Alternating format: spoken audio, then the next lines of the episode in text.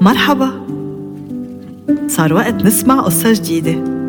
جاهزين؟ حضرنا لكم قصة كتير حلوة لليوم. حضروا حالكم. كنكنوا منيح وركزوا على التفاصيل.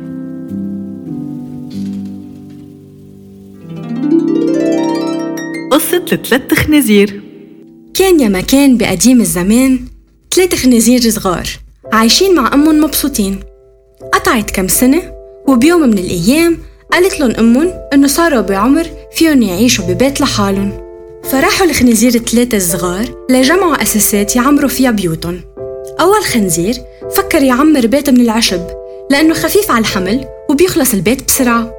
الخنزير الثاني فكر يستعمل الخشب لبيته لأنه في كتير منه بالغابة وكمان بهون عليه يخلص البيت بسرعة. أما الخنزير الثالث فقرر يعمر بيته من أرميد ليكون قوي. ضحكوا عليه إخواته وقالوا له إنه رح ياخد كتير وقت لأنه الأرميد تقيل كتير ورح يتعبه. بس هو كان مصر وضل مكمل بالعمار لخلص بيته. وهون نهار إجا واوي كبير على بيت الحشيش وقال يا خنزير يا صغير خليني فوت. خاف الخنزير من الواوي لأنه بيعرف إنه بده ياكله فما قبل يفوته.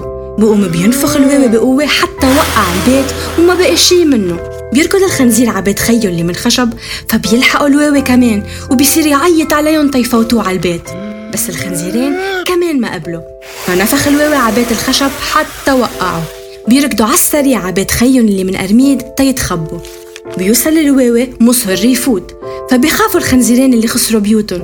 بس خيهم الثالث اللي عمر بيته من أرميد طمنهم لأنه بيته قوي كتير. نفخ الواوي ونفخ ونفخ. وما قدر يوقع البيت. تعجبوا أخواته بس انبسطوا بذات الوقت. فكر الواوي ينزل من الشمينة. بس أول ما نزل حرق ذنبه بالشوربة السخنة اللي كان الخنزير عم يطبخها على النار. ولما هيك صار هرب الواوي من البيت وترك الخنازير يعيشوا بأمان وسلام. وتعلموا الخنازير اللي خسروا بيوتهم إنه تيحافظوا على بيتهم لازم يتعبوا. وياخدوا وقت ويستعملوا مواد قوية تما ترجع تنعاد الحادثة اللي صارت معهم مرة تانية. وهيدي حكايتي حكيتها وبعبكن خبيتها. انطرونا بقصة جديدة.